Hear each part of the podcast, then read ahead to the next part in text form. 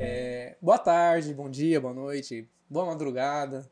Sou o Dani Bruce, sou médico, sou perito criminal e junto com o Cássio Neves estamos começando esse novo projeto que é o podcast O que tem por trás, né, Cássio? É isso mesmo, gente. A gente convida vocês a estarem aqui todos os dias com a gente. Na verdade, sempre que um episódio novo for lançado. Então, para isso, você curte, compartilha aí também, já aproveita para se inscrever aí no canal, porque toda vez você vai ser notificado e a gente vem com vocês agora apresentando a Raíssa, que é a nossa primeira entrevistada.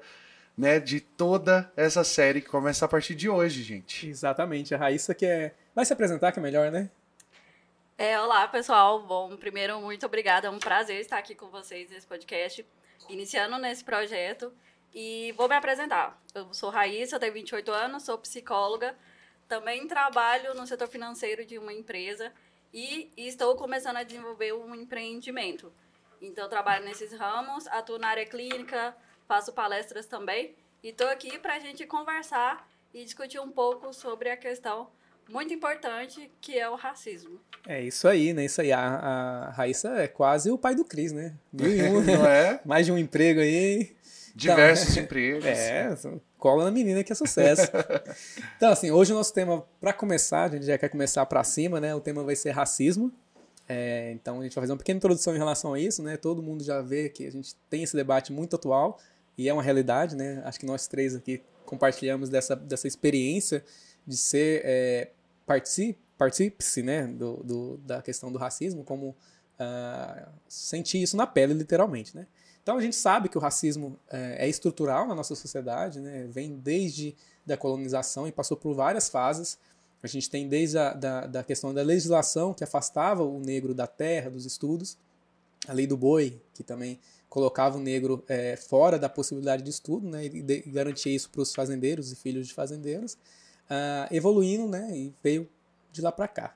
Teve uma marca importante que foi o fim da, da, da escravidão, né, a Lei Áurea, que deixou mais de um milhão e meio de negros jogados na sociedade, sem emprego, sem formação, sem oportunidades, sem capacidades para se sobreviver, junto com a, a importação, né, o fortalecimento da, da vinda de europeus para ocupar a mão de obra. Então, todo esse contexto gerou uma sociedade que é racista, né, um racismo estrutural, que passa pela educação, passa pelas instituições como um todo, né, que é institucionalizado esse racismo, e que interfere em toda a vida da sociedade, normaliza tudo.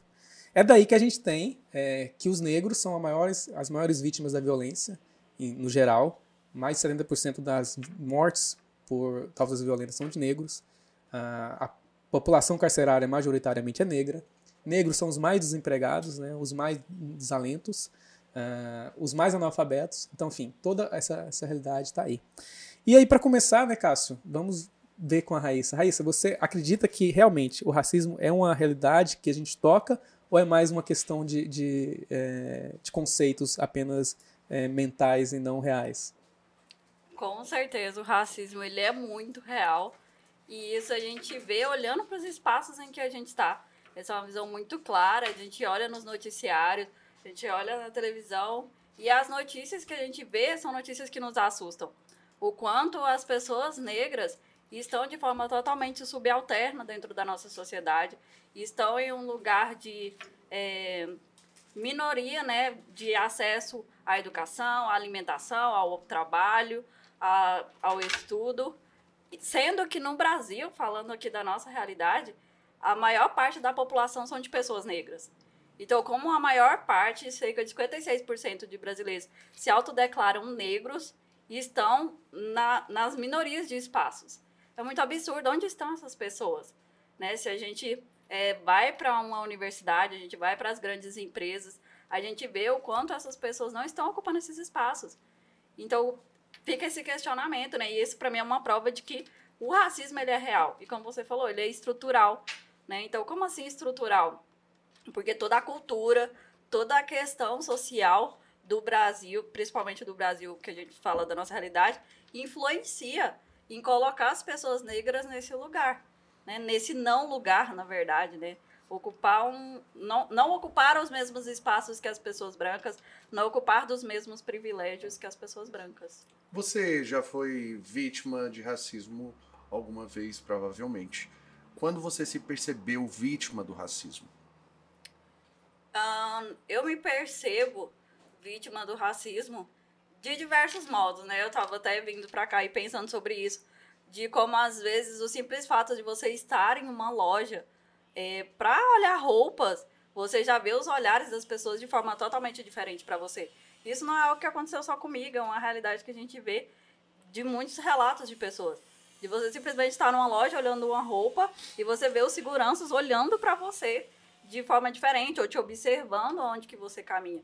É, em supermercados, uh, também em questão de acesso a empregos também. A gente percebe como é, nós somos menosprezados nesses espaços, ainda que eu tenha uma graduação, ainda que eu tenha uma formação. Então, de diversas formas, a gente consegue ir percebendo isso, ainda que de forma sutil. Sua herança negra vem de pai e mãe ou só de, de uma parte do, da família? Importante você perguntar isso, né? Porque é, falar, so, falar sobre o presente é importante também a gente olhar para o nosso passado.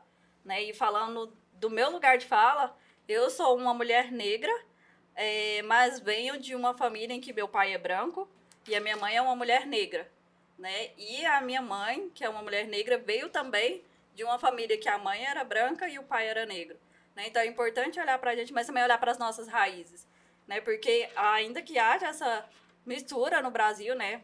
Como o Dani trouxe, da vinda dos europeus e os próprios nativos e as pessoas que vieram da África para servirem como trabalho escravo, né? Mesmo que tenha toda essa mistura de raças, né? De cores, uh, ainda uh, nós ainda somos eu sou negra, né? E nós ainda temos muitas pessoas negras no Brasil. Então, é, você falando aí, eu pensei em algo que é interessante, né? Você falou, ah, meu pai é branco e a minha mãe é negra. Essa presença de uma pessoa branca na família meio que te dá um, um aval de acessar certos lugares. Você também tem essa sensação? Porque eu tenho essa sensação, né? Minha mãe é, é de pele clara e meu pai é negro.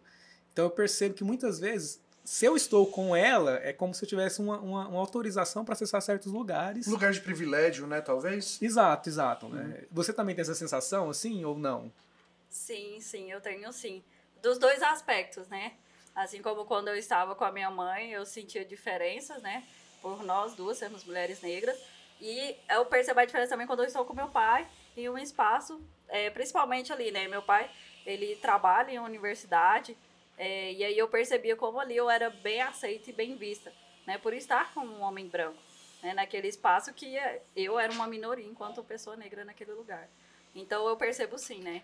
Essas diferenças é, de privilégios de poder estar em espaços quando eu estou mais com meu pai, que é um homem branco, do que quando eu estava com a minha mãe, que era uma mulher negra. Quando você fala desse acesso, seu pai teve uma influência na sua entrada na universidade? não, não uma influência em si por o fato dele ser branco, mas ele por trabalhar naquele ambiente, ele conseguiu ganhar uma bolsa, tanto para ele estudar quanto para mim estudar também. E foi isso que me deu acesso à, à universidade privada. Né? No caso, eu não fiz faculdade na universidade pública, eu fiz na universidade privada, mas só conseguia ter acesso por causa dessa bolsa. Né? Até porque eu venho de uma classe média que, com as condições que meu pai tinha, não dava para eu ter acesso a universidade privada. Falando sobre assim. bolsas, você vê como importante é, a existência de cotas raciais nas universidades? Sim, sim, com certeza. E o porquê disso, né? Porque é, há, há muita essa discussão, né? De ter cotas ou não ter. Ah, a cota não está excluindo essa pessoa. E na verdade não. Por quê? Porque quando a gente fala de cota, a gente tem que olhar para a realidade. As pessoas negras, elas não têm o mesmo acesso à educação do que as pessoas brancas no Brasil. Né? Então, a, a, é, as pessoas brancas, em, em, sua maioria a classe média, classe média alta, têm o privilégio de estudar em escolas particulares com um ótimo nível educacional, enquanto as pessoas negras de periferia têm acesso à escola básica de educação, numa escola estadual, uma escola da prefeitura. E a gente sabe como é a realidade da educação. Né? É um ensino que ainda é deficitário. Então, como que uma pessoa que veio de uma escola pública vai conseguir competir de forma igual a uma pessoa que sempre estudou em escola particular?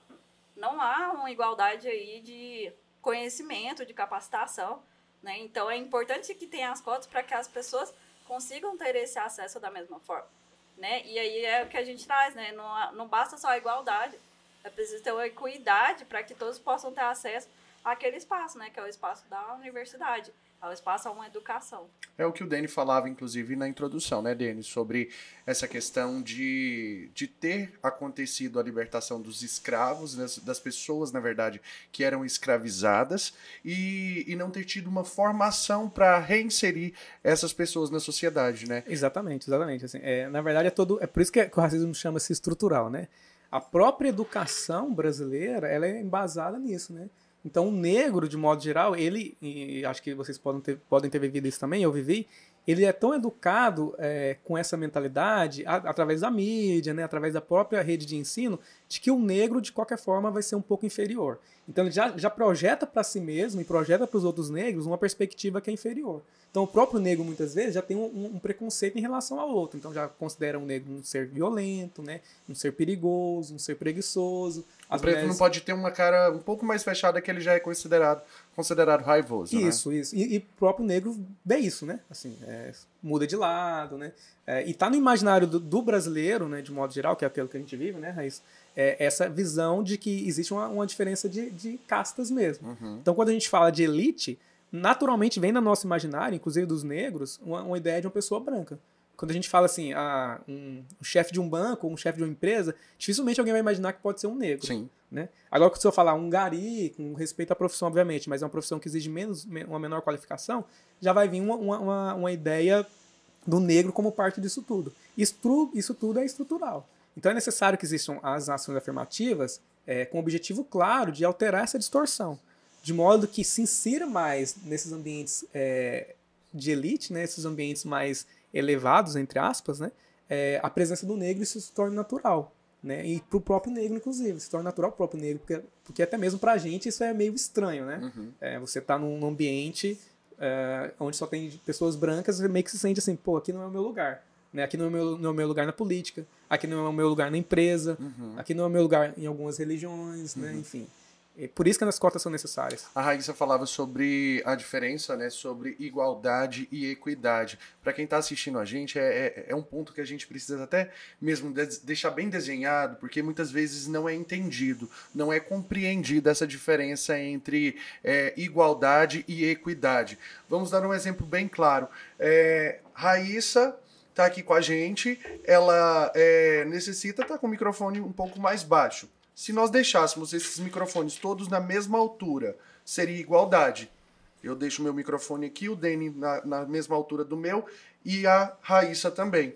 Isso seria igualdade.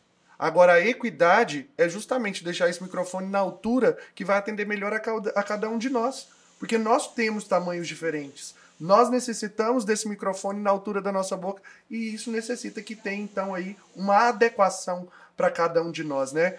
E é, até mesmo como é, uma mulher negra e também deficiente, Raíssa, você enfrenta toda essa dificuldade logística de acesso também, né? Sim, sim, com certeza. E, e, e é, é, muito interessante isso que você trouxe, né, de acesso logístico, né? Porque até falando sobre a educação, né, sobre vários aspectos que a gente trouxe, é, quando a gente fala do negro, né, que está ali naquela periferia, né, quando a gente pensa o acesso à educação, a um, a um trabalho, né, essas pessoas têm que sair ali daquele meio, pegar um transporte coletivo, às vezes um, uma bicicleta ou algum meio para conseguir ter acesso aos centros urbanos, né, para conseguir ter uma, uma melhor qualidade de vida, um emprego melhor, né, e é muito diferente, é muito desigual a esse acesso, né, até mesmo numa questão logística, como você trouxe. Né? Eu mesmo que moro em uma, uma cidade do interior, né? eu trabalho na capital, que é Goiânia, então para vir para esses meios também, para estudar, para trabalhar, preciso depender de transporte público, né? E ainda hoje preciso. E essa é a realidade de muitas pessoas, né? E muitas pessoas, é, porque a gente olha para a classe negra, muitas pessoas não conseguem ter nem esse acesso muitas vezes né? E falando, eu falando enquanto mulher, né? Mesmo sendo uma mulher negra e com deficiência, eu tenho consciência dos meus privilégios. E eu acho que isso é muito bacana da gente trazer, né? Quando a gente fala sobre racismo, sobre estrutura, sobre sociedade, é importante que cada um tenha consciência dos seus privilégios, ainda que como negro, ainda como branco, né? É uma forma do branco também auxiliar nessa construção de uma sociedade mais é, com mais direitos e deveres para todos, né? Só que é impreciso a gente perceber em que eu tenho o privilégio de estar naquele espaço ou ter acesso a algo. E o próprio negro tem, às vezes, tem que reconhecer isso, né? Porque às vezes é um problema que a gente vê, e tem alguns autores que eu leio que eu gosto bastante, que é o problema de muitas vezes o próprio negro chegar a pontos de poder e de destaque. Por quê? Uhum. Porque não basta você apenas chegar lá como negro. Né? Se você chega lá apenas como negro, você, na verdade, acaba sendo utilizado como um exemplo da, daqueles que, que, negam o racismo. Porque eles vão falar, ah, não, lá, ele é negro, mas conseguiu chegar lá. Se fulano conseguiu, por que, que os É, outros ou seja, não conseguem, todo mundo né? consegue, né? Mas não vê que por trás desse alcançar do negro, que não é, que não é regra, que na verdade é uma exceção, Uhum. existe toda uma estrutura que foi de alguma forma favorável. Né? Por exemplo, a Raíssa, Isso pesa mais o rolê ainda para determinados mais. negros que não tiveram acesso, né? Exato, porque você fica cobrando dele algo que está Uhum. muito fora do, do, do capacidade dele. Por exemplo, a Raíssa falou que o pai dela, por trabalhar na universidade, teve uma chance de ter bolsa. Né? Então isso favoreceu, de certa forma, ela. E ela Quantas pessoas não têm esse mesmo É, acesso? às vezes a pessoa tem o desejo, mas ela não pode ter esse acesso. Por quê? Porque ela mora longe da, da- do local que tem educação, então ela não consegue trabalhar e ir para educação porque não vai dar tempo, né, para formação, para, enfim, né? Eu no meu caso, por exemplo, eu tenho os meus privilégios em relação a ter tido uma família que, é, embora humilde, conseguiu é, abdicar de- da sua própria vontade para que eu pudesse ter a minha formação, mas a maioria não tem, sabe? Assim, então não dá pra gente falar assim, ah, não, porque um conseguiu, todo mundo consegue, é uma questão É, de escolha. Isso é bem bacana de da gente pegar como gancho, porque assim, Dani, é, você é uma pessoa que tem duas graduações, uma em farmácia, uma em medicina. São duas faculdades que é, muitas vezes o, o preto não tem o acesso. Porque muitas vezes ele pensa em outras graduações mesmo. E aí, é, pegando historicamente, eu não sei vocês, mas assim, eu não me recordo é, na minha vida lá atrás de ter sido atendido por um médico preto, por um farmacêutico preto, por ter uma professor. professora preta, pessoas que realmente estão em lugares de destaque, em lugares onde é, é discutido o, o interesse realmente da sociedade, onde existe representatividade para que outras crianças pretas também olhem e falem: eu quero ser médico, eu quero ser farmacêutico. Eu não sei vocês, porque assim, eu, eu nunca tive. É, fui ter o primeiro professor negro na faculdade, na segunda graduação, na verdade, né? E era um professor ah, fora, então assim, era fora do padrão. E é, é isso, exatamente isso que é estrutural. Porque a gente é, naturaliza isso tanto, tanto, tanto, tanto, que a gente nem consegue notar isso, que isso é errado. A gente cresce imaginando, ah, não, tudo bem. não- a gente não projeta, enquanto negro,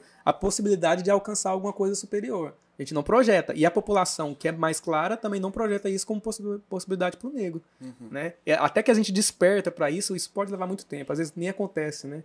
É, muitas vezes. Uhum. É, então, Raíssa, é, esse despertar, assim, da questão racial, você sempre teve esse, esse, esse despertar dentro de você, no sentido assim, ó, eu, eu sou negra, eu quero defender a causa negra, é, independente do que alcançar, eu vou falar sobre o tema negro, ou foi algo que aconteceu gradualmente na sua vida, ou teve algum, algum fato que marcou isso para você querer entrar nesse debate?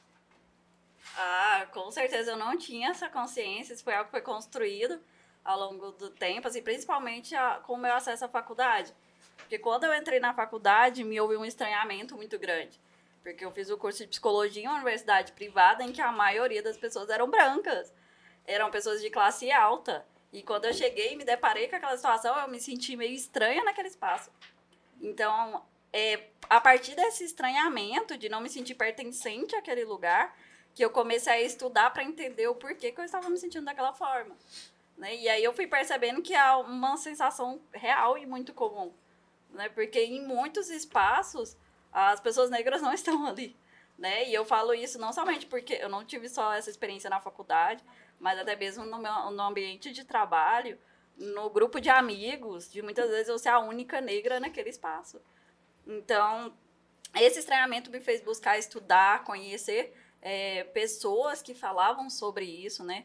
Estudiosos, escritores, né? Uma das referências que, que me inspira muito é a de Jamila Ribeiro, né? Tem a Bell Hooks também, é, que são pessoas que discutem sobre isso e que me fizeram realmente expandir a minha consciência de que eu sou uma mulher negra, né? E eu não preciso ter vergonha disso. É, é importante eu assumir isso, porque a partir do momento que eu assumo, eu também estou dando voz a outras mulheres para também se assumirem, né? Porque é impressionante ver como que muitas pessoas negras não se veem como negras, elas não se aceitam como negras e é compreensível, porque ser negro é, é culturalmente, socialmente algo ruim, é, é sujo, é feio ser preto. Né? Se a gente for olhar para as nossas para as palavras do, no português, muitas palavras que têm a palavra preta se referem a coisas ruins. Né? Então, denegrir. É, Pode substituir, inclusive, por difamar. Sim, caixa né? preta. Várias palavras que a gente usa assim, na nossa linguagem são palavras que, quando tem a palavra preta, está se referindo a algo ruim. Então, se ser algo ruim é. Se ser preto é ruim, ninguém quer se assumir preto. Ninguém quer se assumir negro. Fora a questão do privilégio que eu trouxe. Né? Se eu sei que me assumindo negra, eu estou assumindo que eu não vou ter acesso às mesmas coisas que os brancos, eu não quero assumir isso para mim. Né? Só que a partir do momento que a gente assume, mais pessoas assumem isso e tomam consciência, é que a gente consegue realmente ir mexendo nessa estrutura. Né? Eu vi falando que dos dados, não sei se foi do. Teve duas pesquisas, né? Acho que acredito foi antes da pandemia e após, e uma, é, 54% dos brasileiros se declaravam negros. E isso mudou para 56%. Eu não acredito que foi a população negra que aumentou. Eu acredito que foi a consciência de ser negro que mudou. Né? Então, e, e que isso seja mais provocado para que mais pessoas tomem consciência. Né? Com o avançar da discussão a respeito da, da, da, da raça negra, até mesmo a conscientização do que seria é, coloração, né? essa questão de discutir a pessoa que é negro retinto, a pessoa que não é retinta, porque é, é, existe uma uma discussão a respeito disso, né? A pessoa por ela ter um cabelo afro e, e ser branca na pele, às vezes as pessoas não caracterizam ela como preta, enquanto a própria pessoa se reconhece como preto, né? É, existe o reconhecimento que vem a partir do, da, da própria pessoa. O que, que você pensa de pessoas que são têm a pele branca, mas se consideram pretas? É, é, é necessário a gente explicar isso para quem está tá nos assistindo, né? É algo muito subjetivo também, mas eu acredito que vem muito da, das raízes, como eu trouxe. Né? Vamos olhar para as nossas raízes né? e entender é, a, a, minha história, né? a minha ancestralidade. Né? Se eu vim de pais negros, né? Eu, por ter uma pele mais clara, mas tenho traços de pessoas negras e me considero uma pessoa negra, eu deixo de ser negra. Né? E isso é muito interessante que você trouxe, né? Porque a gente não é validado nos ambientes que a gente está, né? Então, eu imagino uma pessoa que tem a pele mais clara. Eu, eu tenho a pele é, negra e eu mesma já fui desvalidada. Uhum. Eu falei isso uma Por vez conta do um cabelo, colega talvez. de trabalho e falei, ah, eu acho muito legal essa discussão, né? Que eu sou uma mulher negra. E a pessoa olhou pra mim e falou assim: Ah, mas você não é tão negra assim. e aí eu fiquei olhando assim e falei: Se eu não sou negra, o que, que é uma pessoa negra, uhum. né? Então, assim, e era uma pessoa branca, né? A pessoa que me falou isso era uma mulher branca. E aí eu falei: Como uma pessoa desvalida algo que eu tenho consciência de quem eu sou? Né? Então, a, até mesmo vindo de uma pessoa branca. Então, que voz é essa? Que poder é esse que alguém tem de olhar para você e falar: Você não é isso que você tá dizendo que você é? Muitas vezes as dores é, que a pessoa vive é, por ser negra, essa, esse estranhamento que você cita, que você sentiu no momento em que você foi inserida na universidade e não percebia outras pessoas pretas ali ao seu redor, enquanto a maioria era branca, né? É, muitas vezes é chamado de mimimi. Eu costumo assim dizer que mimimi é a dor que eu não sinto, né? Que eu acabo caracterizando como mimimi. É a dor do outro, né? É a dor do outro que eu não sinto. É. Então, já que não, eu não sinto, é mimimi.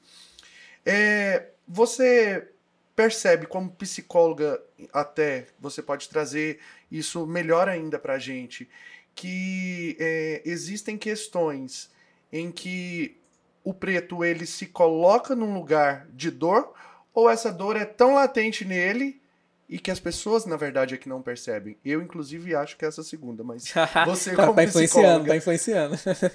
ah, com certeza. Eu acredito que eu vou até um pouco além. Eu acredito que muitas pessoas negras passam por dores que às vezes elas nem conseguem sentir. Elas nem conseguem validar a sua dor, porque não tem tempo, né? As pessoas, muitas pessoas é, negras, né, como eu falei, que são da periferia, né? As mulheres saem de madrugada para ir para para casa das pessoas de classe média ali, muitas vezes, né? Para trabalhar. trabalhar enquanto deixam seus filhos em casa ou deixam seus filhos na rua, na escola, né? Voltam tarde da noite enquanto ficam o dia inteiro cuidando dos filhos dos outros, né? Os homens também, às vezes saem 4, 5 horas da manhã para ir trabalhar, sei lá, numa obra, algo nesse sentido, para voltar à tarde, cansados, às vezes nem tem contato ali familiar, né? E essa pessoa consegue ter tempo para sentir dor? Porque, assim, às vezes a pessoa tá passando necessidades, né? Passando fome, às vezes nem tem emprego, às vezes sai cedo é para procurar um emprego, né? Às vezes eu fico pensando agora na pandemia, quantos jovens deixaram a escola para poder trabalhar na rua, para poder vender algo, para poder ajudar na renda familiar em casa. Porque quantas pessoas negras da periferia foram demitidas? É, na verdade, assim, né, é, já tem já isso comprovado por estatísticas que, na verdade, a mão de obra mais é, afetada pela pandemia foi a mão de obra mais inferior, né? Que é o entregador, né? Aquele que depende muito do movimento do comércio para poder ter a sua renda. E, geralmente, essas pessoas tendem a ser pessoas com menor qualificação e pessoas com menor qualificação, naturalmente, ou né, no Brasil, a realidade, são geralmente mais negras, né? Então essas pessoas não conseguem retornar para o mercado porque o mercado meio que já se adapta sem essas pessoas e aí acaba indo para esse caminho que você falou, né? E na educação a mesma coisa, né? As crianças deixaram de ir para o ensino não apenas para trabalhar, mas porque era um ensino remoto e é uma criança da periferia que não tem muitas vezes pra, nada para comer, que vai para uma, uma, escola para poder alimentar do lanche do colégio, nunca que ia ter um, um notebook, um tablet ou um celular para poder assistir vídeo aula. Uhum. Então isso tudo é uma consequência que só aumenta a discrepância é, entre os brancos e os negros, né? A gente sabe que o, o negro no Brasil é, alcança aos 18 anos uma capacidade que ele teria, né, enquanto ser humano, de 60% do que seria o esperado dele. Enquanto o branco alcança 70%, por exemplo. Né? Uhum. Isso tudo como consequência disso, desse racismo que está na base, né, e que a gente precisa aprofundar um pouco mais o, o, debate e sair da superficialidade de achar que é algo apenas individual. Né? Ah, o racismo é algo individual que a pessoa comete. Não. Né? Isso, sobre esses dados que você trouxe, né?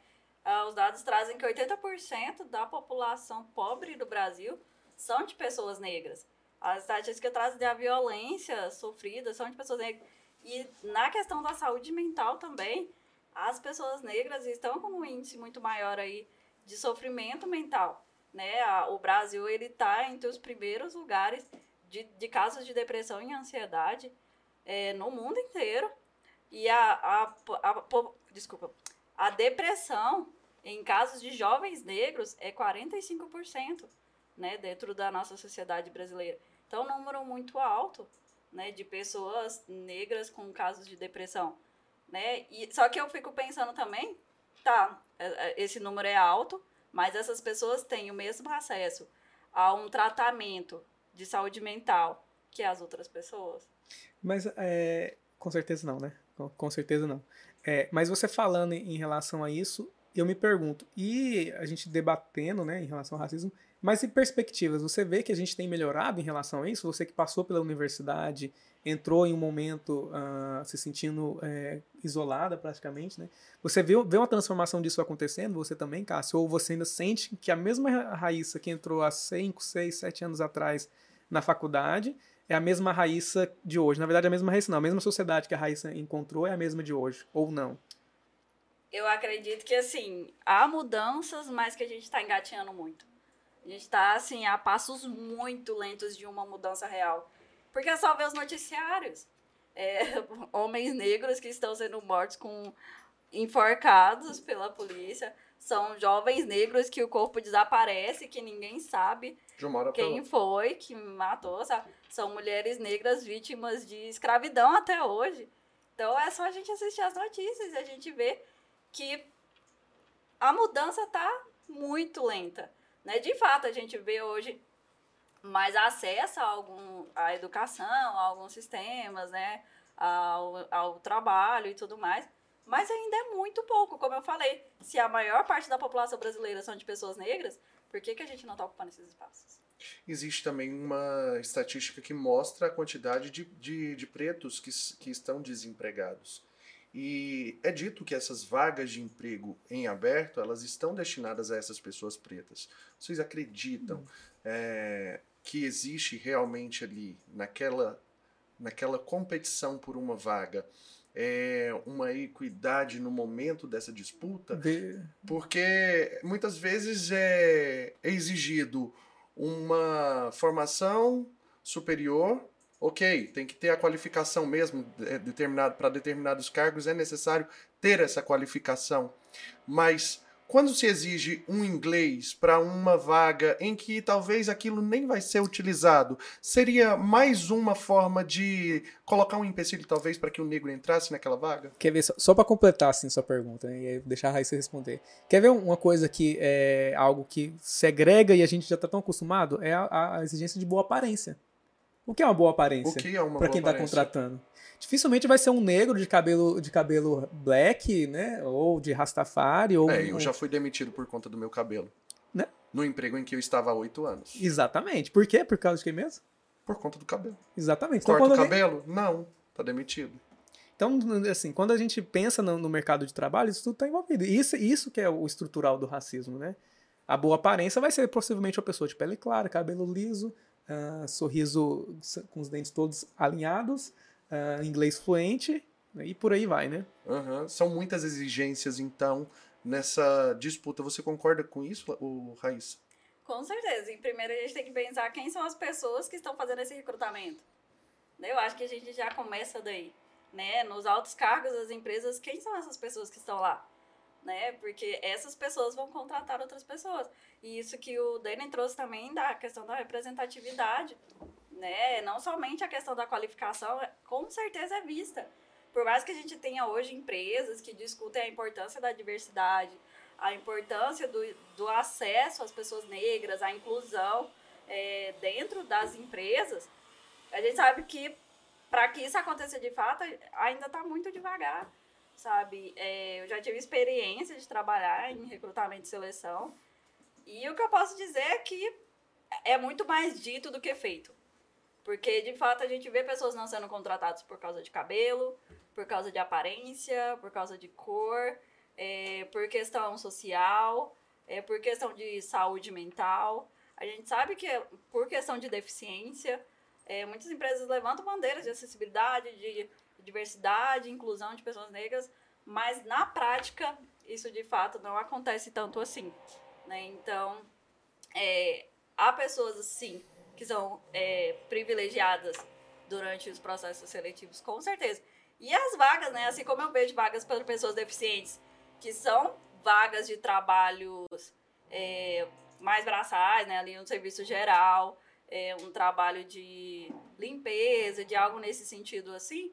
É, julgando que são pessoas com deficiência só são aptas para esses cargos, assim também são os cargos que são oferecidos para as pessoas negras. né? E, e essas pessoas que é, são convidadas a estar nesses lugares. E cada dia mais é importante realmente de nós estarmos ocupando lugares que são lugares de discussão, lugares em que você tem a condição de trazer assuntos como esse, porque senão nós nem estaríamos aqui hoje, Sim. três negros sentados, sentados nessa mesa discutindo sobre uma questão que é tão nossa, né? Exatamente. E assumir isso, mesmo que fique parecendo chato, né? Porque algumas pessoas falam, ah, de novo esse assunto. Não, esse assunto tem que ser massacrado, utilizado, é, repetido e repetido e repetido até que isso se torne parte da nossa cultura, né? Lembrando para quem está assistindo a gente que esse é, é o primeiro assunto, mas a gente não vai tratar só sobre questões raciais, né? Até porque existe um estigma de que preto só pode discutir questões de preto, né? É, nego só falaria, falaria de raça, né? Não é isso. É, a gente já tá meio que avançando no tempo aí, né, Cássio? Dá tempo pra mais uma pergunta ainda? Ué, bora lá.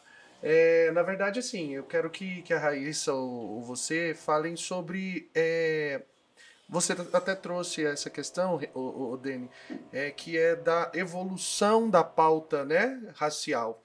Nós já trabalhamos muito, já evoluímos, mas ainda é como a Raíssa disse, a gente está engatinhando. O que, que você pensa que ainda pode ser feito para que isso melhore? Então, eu acho assim, é, a questão racial no Brasil discutida ainda é muito novo, né? Muito recente. A lei de, de, de, é, que instituiu o Estatuto da Igualdade Racial é de 2010. A gente está aqui em 2022. Uhum. Então é muito recente. Então amadurecer esse debate é fundamental. Esse daqui que a gente está fazendo é fundamental, mas muito mais do que isso. Né? Fortalecer aquilo que são as políticas que já são instituídas.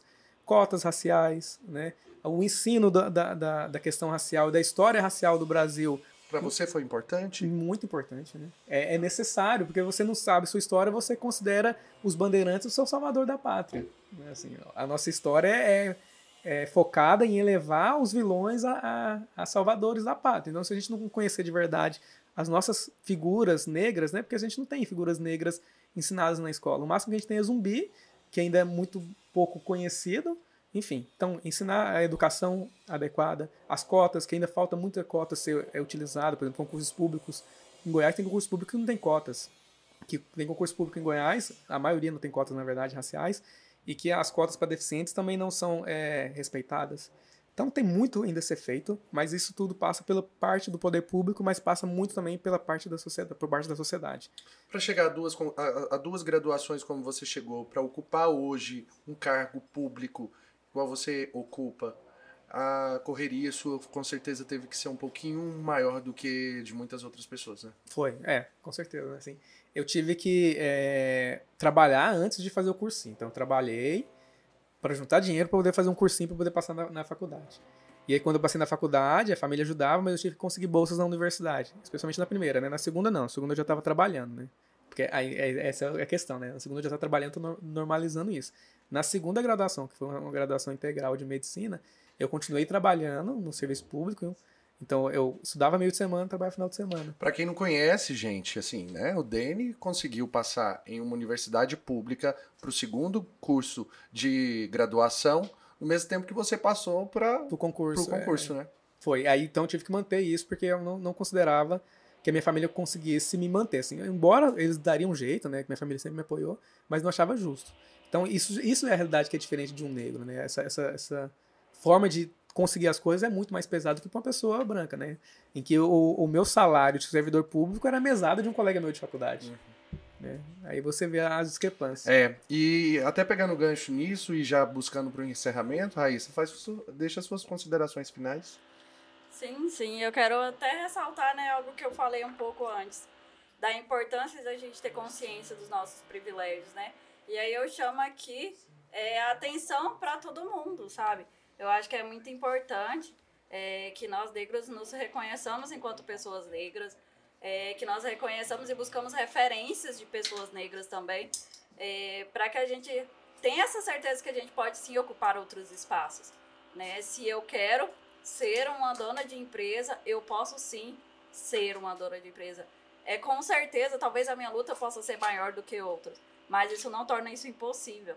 Né? Então, é, se nós temos a, acesso a isso, é que a gente realmente tem que buscar e que nós, pessoas negras, também consigamos dar acesso a outras pessoas também estarem nos mesmos espaços que nós. Né? Que nós tenhamos, é, de, possamos dar, é, escolher realmente, é, ter, é, dar espaço para outras pessoas negras. Né? Então, comprar coisas de produtores negros, né? É, fazer atendimento com pessoas, com profissionais que são negros, né? Para que a gente possa criar aí um fortalecimento, né? Para que a gente realmente possa estar em espaços que nós não somos convidados a estar. E as pessoas brancas, eu convido vocês a realmente tomarem consciência dos seus privilégios, né? E por que, que isso é importante? Porque quando eu reconheço meu privilégio, eu consigo respeitar a luta do outro, né? Quando o Cássio traz sobre mimimi, né? Eu consigo respeitar a dor do outro, saber que o meu espaço de privilégio é diferente do outro, né? E que para ele conquistar as coisas foi muito diferente do meu, né? Então, quando a gente toma consciência do nosso lugar e da nossa história, a gente aprende a respeitar a história do outro de outra forma, né? Então, é esse é, é esse assim, o meu convite mesmo, a gente tomar uma consciência dos nossos privilégios, dos espaços que nós ocupamos e do nosso próprio lugar de fala. Porque meu lugar de fala é diferente do Dani, é diferente do do Cássio, né? Ainda que nós três sejamos pessoas negras. Né? Então, isso não, isso não torna ninguém melhor ou pior do que ninguém, né? Mas nós temos histórias, necessidades e somos pessoas diferentes. Nessa linha de reconhecimento de privilégios é necessário a gente se reconhecer, inclusive, como pessoas racistas. Né? Exatamente. Porque Inclusive o todos negro. nós somos racistas, todos nós somos preconceituosos, e a partir dessa visão de que a gente também é participante de toda essa estrutura, é que a gente discute tudo isso, né? E vai aprendendo um pouco mais. Você tinha citado duas pessoas que são referências para você, só cita o nome delas rapidamente pra gente novamente, para que as pessoas anotem e possam pesquisar, por favor. A Djamila Ribeiro e a Bel Hooks, que são, assim, duas mulheres incríveis e que são pessoas que eu aprendo muito também. Aproveitando, quero deixar também Carolina Maria de Jesus, inclusive tem um livro Quarto de Despejo que vocês podem pesquisar, que é um livro bem bacana. Passar a bola para você para a gente encerrar. Tem o Silvio de Almeida também, que tem um, um livro chamado Racismo Estrutural, é, que também vale muito a pena ler e, e conhecer. Então é isso. Então é isso, basicamente. Obrigado, Raíssa. Obrigado, meu parceiro Cássio. Tamo aí, tamo Mais uma junto. vez aí, Mais uma começando vez. um novo projeto. Ninguém solta a mão de É, ninguém, ninguém bora solta. junto. Esse foi o primeiro episódio, então vocês curtam no, no, no YouTube, tem no Spotify também. Aproveita, compartilhe com os amigos, curta a nossa página também no Instagram. Curta a página da Raíssa, que vai estar aqui na descrição do vídeo ou também na descrição da- Deixa aí, do podcast. aí a né? gente só... Sim, sim, é, ra, é ra, arroba ra, Raíssa L. Moraes. É isso aí. Pronto. Até mais e até breve.